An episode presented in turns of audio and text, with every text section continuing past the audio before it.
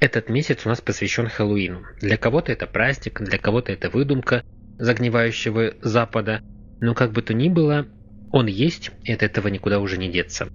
Но а нас с вами, как всегда, интересуют истории, которые в этот день случаются немало. Чего стоят пугалки? Истории, которые принято рассказывать в ночь на Хэллоуин, собираясь с друзьями. Вот сегодня я вам расскажу одну из них. Ребята, привет! Меня, как всегда, зовут Артем. Это подкаст «Охотники за историями» подкаст, в котором мы вместе с моей соведущей и с автором Настей рассказываем вам интересные, странные, мистические, жуткие истории со всего света. Настя, привет! Всем привет! Кстати, истории мы будем не только рассказывать, но и обсуждать вместе с нашей подругой Юлей. Юль, привет! Я снова вам всем рада. Присоединяйтесь к обсуждениям и вы. Для этого переходите в наши соцсети по ссылкам в описании и пишите ваше мнение в комментариях. А мы почитаем и с удовольствием ответим. Вначале мы должны сказать, что наш подкаст выпускается исключительно в развлекательных целях. Мы за взаимное уважение, соблюдение законодательства против насилия и неправомерных действий. Все истории, озвученные в подкасте, созданы на основе открытых источников и не претендуют на стопроцентную точность. В первой строке описания указаны маркеры, заглянув в которые вы можете решить, приемлемы для вас темы, озвученные в подкасте или нет. Если что-то не так, переходите к следующему выпуску. Мы уверены, вы найдете что-то интересное для себя. А сейчас поставьте сердечко, звездочку или большой палец вверх к этому выпуску. Вы всегда сможете вернуться и отменить его, если выпуск будет недостаточно хорош для вас.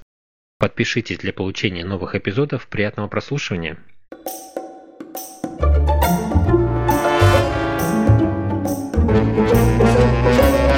В тот вечер на Хэллоуин 31 октября 2005 года он отправился в район Челси на Манхэттене. Он затаился, ожидая, когда его жертва вернется с работы. Предварительно нарядившись в костюм пожарного, который был приобретен на eBay, он стал ждать. Примерно через 15 минут после ее прибытия домой он проник в дом, где была ее квартира. В специальных плошках он поджег химический состав, который стал заполнять дымом подъезд около квартиры женщины. Героиня нашего рассказа жила одна, работала допоздна, на тот момент ей было 34 года. И этот хэллоуинский день не стал исключением. Она, как всегда, поздно возвращалась домой с работы. У нее не было праздничного настроения, и она даже не планировала продолжить вечер в баре с друзьями и коллегами. Единственное, что она хотела сейчас, снять уже эти туфли и опуститься в ароматную, пенящуюся ванну. Как всегда, поднялась на свой этаж, как всегда долго копалась в сумочке, искала ключи. Войдя в квартиру, бросила их на полку, а сама с громким выдохом стянула туфли и кинула их в угол будто это было долгожданное освобождение от металлических оков. Не включая свет, она прошлепала босыми ногами по приятно освежающей ее ступни плитки сразу на кухню. Черт возьми, она заслужила бокал красного сухого вина, хоть и знала, что даже одного бокала будет много, так как ее желудок сводило от пустоты еще два часа назад. Откупорив потную бутылку, взятую из холодильника, она поставила ее, чтобы достать бокал, как из подъезда послышался крик «Пожар!» и настойчиво стук в дверь. Когда женщина открыла дверь, он, угрожая пистолетом, набросился на нее с тряпкой, пропитанной хлороформом, и протолкнул в квартиру. Как только женщина была обезоружена, фальшивый пожарный связал ее руки за спиной, заткнул рот тряпкой и привязал скотчем к кровати. Он также надел на нее кандалы, а сам остался в лыжной маске, чтобы не было видно лица. Ужас. Вообще страшное дело. К этому времени настоящие пожарные прибыли тушить фальшивый огонь, но, не получив ответа из ближайшей квартиры, пожарные решили, что дома никого нет и уехали. А в это время сталкер держал женщину в плену в собственной квартире. В этом месте мне всегда жалко жертвы, когда в фильмах или книгах показывают, что спасение совсем близко. Знаете, такие ситуации бывают буквально там в метре или за стеной, а да, ты ничего ты не можешь не сделать, и они уходят. И казалось бы, ну издай какой-то писк, стук, чего-нибудь урони. В данном случае она не могла, потому что она была в отключке. После того, как пожарные уехали, нападающий неоднократно приставал к своей жертве, хотя по некоторым данным изнасилования не было. Но мужчина снимал на видео свою жертву, он заставлял ее надевать разные пары туфель на шпильки. Затем он дал женщине большую дозу снотворного, сам принял одну таблетку и лег на кровать вместе с ней и вздремнул. Проснувшись около 7 утра, он украл деньги, забрал несколько вещей из квартиры и ушел. Очнувшись, женщина смогла освободиться и вызвать полицию. На зеркале красовалась записка «Пока. Надеюсь, что скоро у тебя все изменится». Приехавшие полицейские увидели женщину в ожогах на шее и на лице от хлороформа, которым сталкер пытался усмирить ее. По словам женщины, она не знала нападающего, ранее никаких угроз ей не поступало, но, судя по словам нападающего, она была его давней целью, и он специально выбрал ее для нападения. После публикации отчета одна женщина, работающая в модном журнале компании Fairchild, узнала в поведении преступника своего бывшего сослуживца, видимо, очень вызывающее поведение, модного писателя Питера Браунштейна. Он тоже работал в журнале и даже некоторое время был ее парнем. Она тут же позвонила в полицию, чтобы сообщить о возможном подозреваемом. Коллеги Питера знали его как зацикленного на определенном типе женщин. Он был известен как властный и навязчивый человек. Полиция сразу же попыталась отыскать Браунштейна, но его нигде не было. Через какое-то время полиция смогла обыскать квартиру и склад, принадлежащий Питеру Браунштейну. Там они обнаружили некоторые вещи жертвы. Шубу, обувь, сумку Луи Виттон, а также водительские права и резюме женщины. Скорее всего, Питер заметил свою будущую жертву, еще работая в офисе модного журнала. Она работала в том же здании. И стал одержим не столько ей, сколько туфлями на шпильке, которые она носила, или женщинами в туфлях. Так и тырил бы обувь, он чё к девахе-то пристал? Ну, я попытаюсь... Грабил бы обувной магазин и сам бы одевал шпильки и ходил бы. Ему это было неинтересно. Правоохранители зацепились за этот мотив и поведение Браунштейна с его бывшей девушкой, позвонившей в полицию. Она также рассказала, что Питер Браунштейн изводил ее и ее семью шквалом писем и звонков с угрозами после их расставания. Он даже размещал ее обнаженные фото в сети. А их расставанию послужил ее отказ уволиться из журнала в знак солидарности, и это Питеру не понравилось. А на ее день рождения Питер мало того, что опоздал, так еще и вел себя неподобающим образом. После того, как полиция собрала достаточно доказательств его причастности к нападению в Манхэттене, они начали распространять плакаты с указанием, что его разыскивает полиция для допроса. Так описывали Питера близкие друзья. И друзья у него тоже были, как ни странно. Он любил пиво Гиннес и карри из говядины с горчицей. Он обладал блестящим саркастическим остроумием, сам скручивал сигары, говорил по-французски. Он был на один дюйм меньше 6 футов, весил около 150 фунтов. Родился в конце января 1964 года, часто использовал псевдонимы Питер Грант, Питер Бронсон, Питер Браун.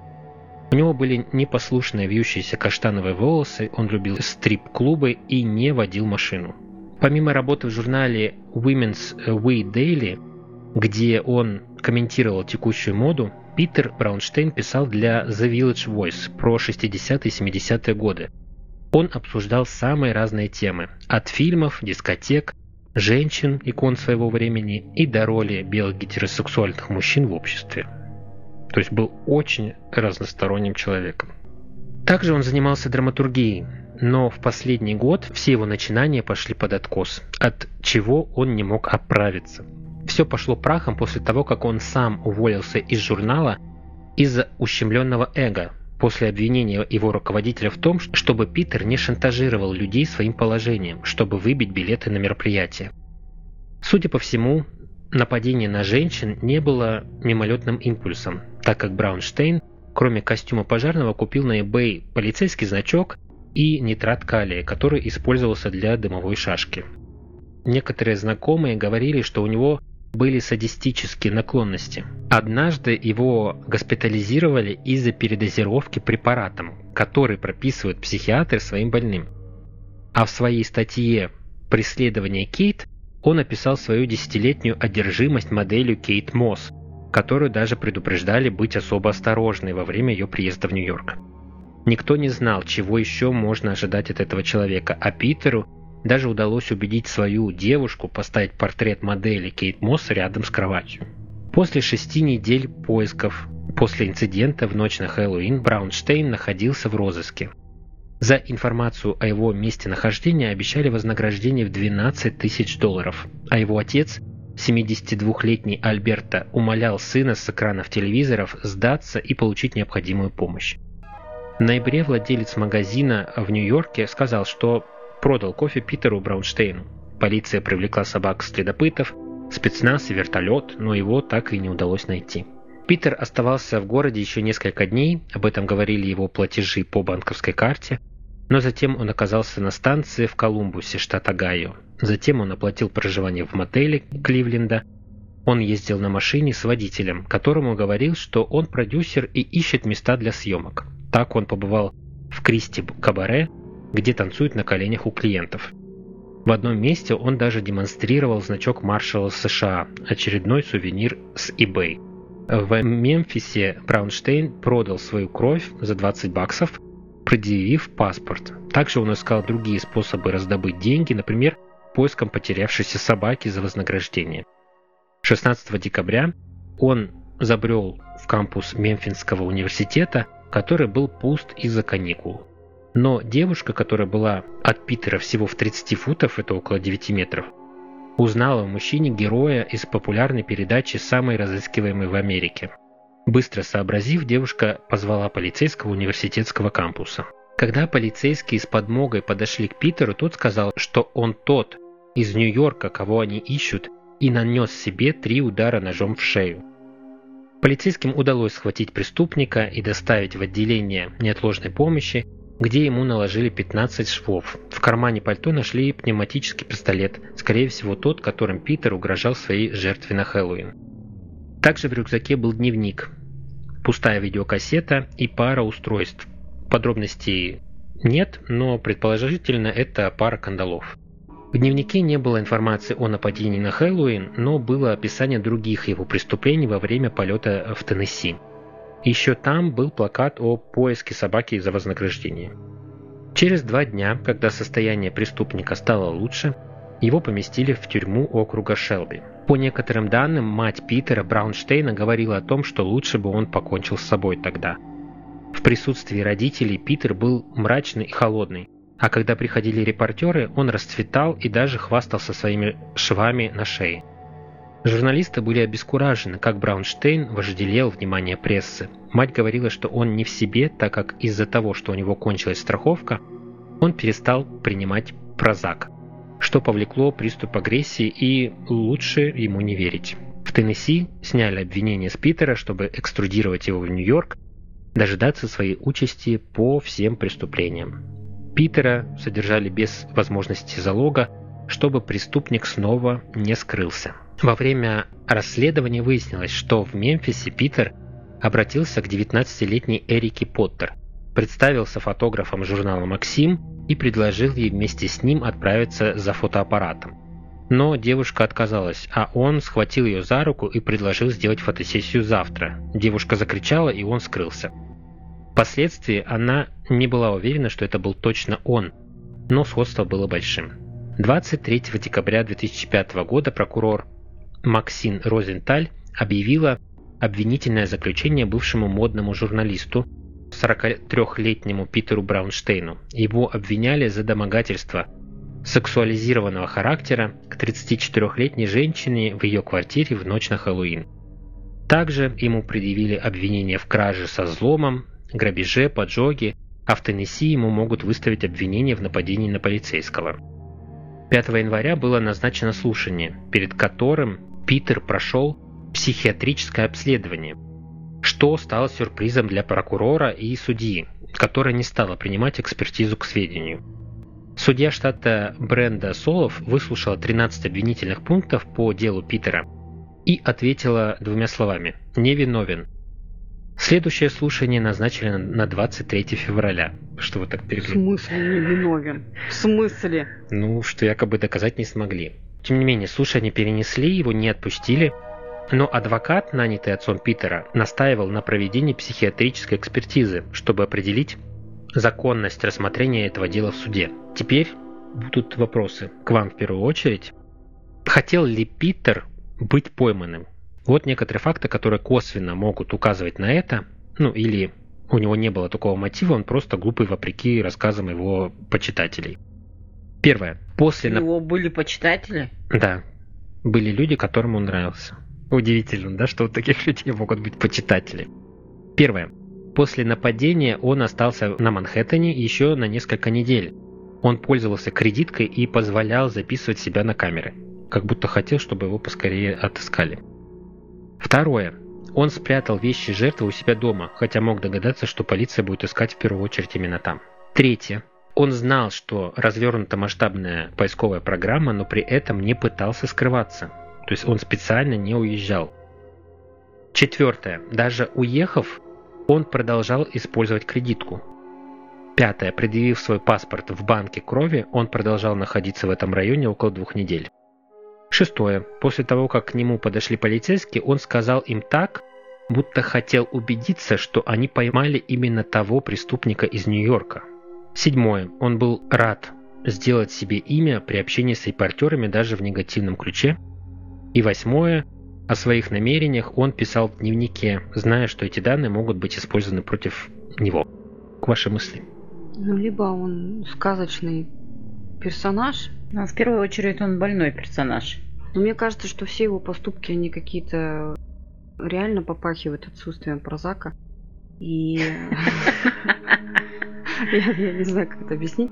Но все его поступки, вот так вот, если посмотреть с этой точки зрения, то да, он не скрывался. То есть он хотел, чтобы его нашли? Ну, мне кажется, да. Просто не понимаю смысл тогда беготни. Его подольше поискали и была шумиха. Ну, это было бы, наверное, слишком просто, если бы он такой вот он я, здравствуйте, возьмите меня. Хотя ты говорил, что он любил драмы. Возможно, вот это вот... Он не любил, он писал драматические вот эти истории. Добавляла его побегу э, драмы, чувств, эмоций. А почему он больной, Юль? Он забыл попить прозак все время. Ну, Юля так однозначно ответила, что типа он больной. Ну, мать ну, говорила, что он больной. Я верю маме.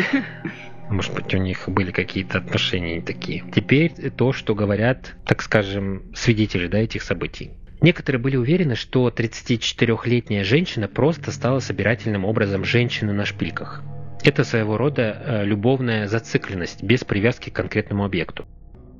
Компульсивное расстройство, другими словами. Он мстил как бы всем, включая свою бывшую девушку. Данное заболевание, я про расстройство, основано на непреодолимой тревоге, развивающейся как защитная реакция на стресс, к примеру. У больных возникают неуместные, но навязчивые мысли, а в своих фантазиях они находят безопасность. Ведь только в фантазиях они могут все контролировать и быть важными и даже особенными. Когда они связывают свои фантазии с конкретным образом, например, с женщинами на каблуках, их одержимость начинает контролировать все остальное. Если простым языком, то любая женщина на каблуках, которая изначально могла быть даже матерью, может быть объектом спокойствия и защиты. Больной сам придает все остальные качества объекту, даже если этих качеств у объекта и нет.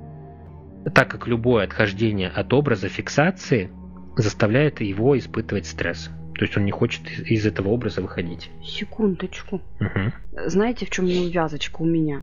Он э, не просто фантазировал, он перешел к действиям а это для больных людей крайне редко, это раз. Во-вторых, он все спланировал. Все правильно.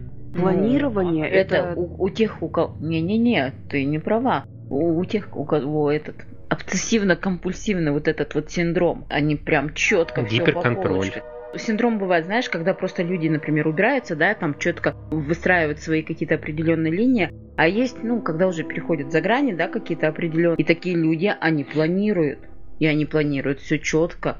Так что как бы тут вообще не ну, удивительно. Вот для меня четкое планирование, заказы сделать покупки на eBay, э, поджечь плашечки со специальной смесью, зайти к девушке, запастись еще и снотворным, принести видеокамеру. Либо он об этом думал реально часами, днями. В общем, когда человек что-то планирует, это человек разумный, понимаете? Вот человек, который четко выстраивает действия. Ну, для меня.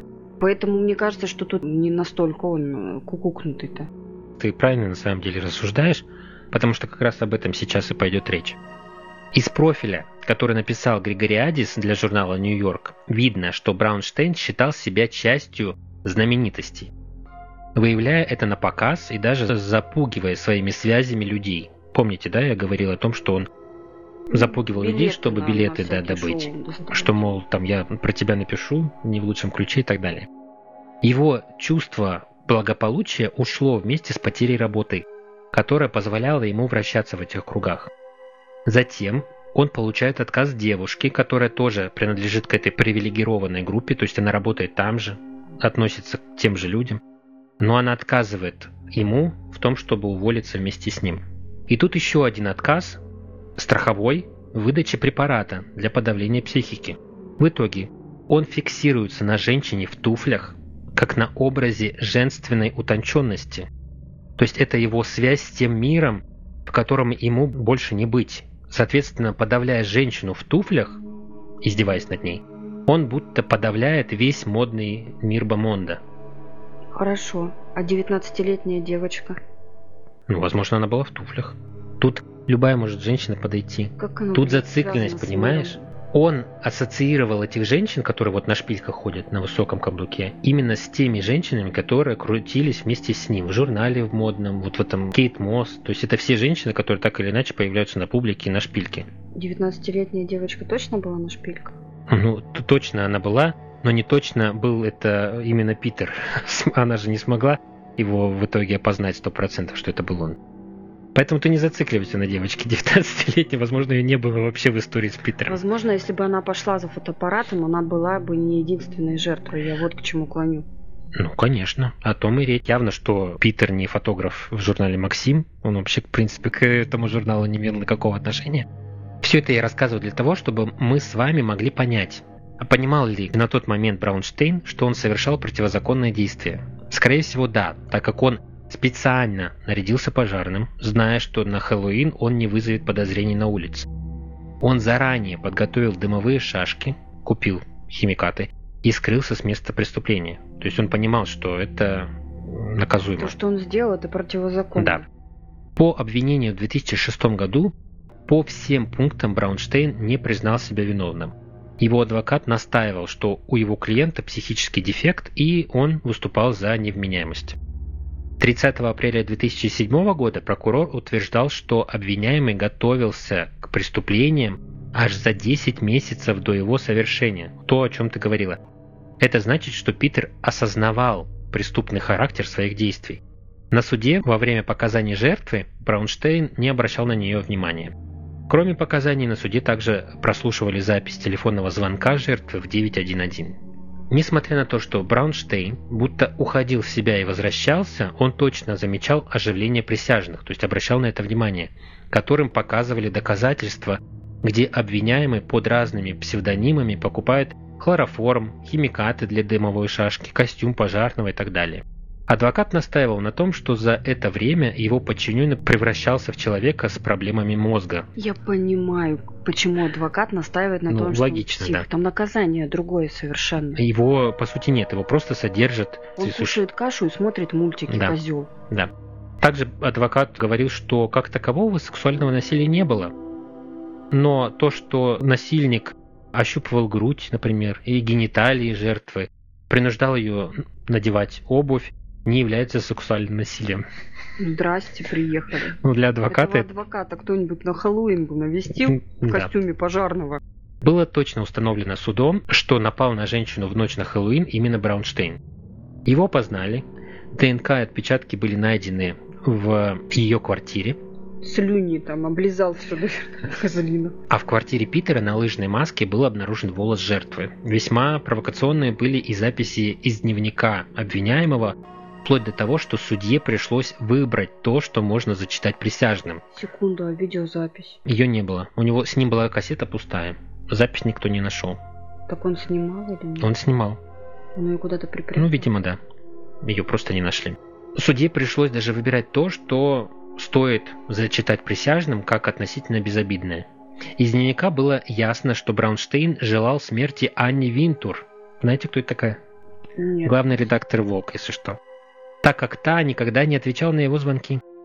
Доктор Барбара Кирвин сказала в суде, что нашла в нем хрестиматийный случай параноидальной шизофрении. Она утверждала, что Питер знает, что это преступление, но он не считал это неправильным.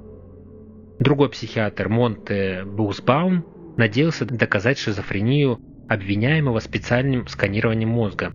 Но так как эксперимент был проведен спустя 6 месяцев, то ему пришлось признать, что данный метод не сработал. Это очень смешно. Да, так само, как детектор лжи, да? Да, типа я отсканирую мозг, и вы поймете, что он точно ненормальный, да. Ну, естественно, это была защита э, адвоката.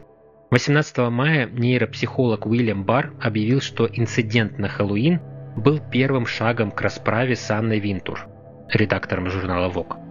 Он был зол на то, что его бывшая девушка и редактор журнала в том числе многократно его отвергали. Психиатр Ли Вэнь Ли утверждал, что обвиняемый был депрессивным нарциссом. Он точно не шизофреник, так как ни галлюцинаций, ни расстройства речи не было. Была только потребность во внимании и восхищении – 23 мая 2007 года после четырех часов обсуждений присяжные признали Питера Браунштейна виновным в похищении людей, сексуальном насилии, грабеже и краже со взломом, но оправдан в поджоге второй степени что грозило ему от 25 лет до пожизненного. В итоге последние новостные публикации и ленты, которые я нашел, говорят о том, что он получил 20 лет тюрьмы и Прозвище в прессе «Безумный Питер». Как вы думаете, 20 лет достаточно для того, что он сделал? Хотя адвокат утверждает, что насилия не было, что все же выжили. Но адвокаты всегда так делают, знаешь что? Ну, конечно, это их работа. Он нарушил ее личное пространство, Ваше мнение? в ее дом. Фиг его пойми, что там делал, знаешь. Кассету-то не нашли. Если бы нашли, он бы наверняка не отвертелся.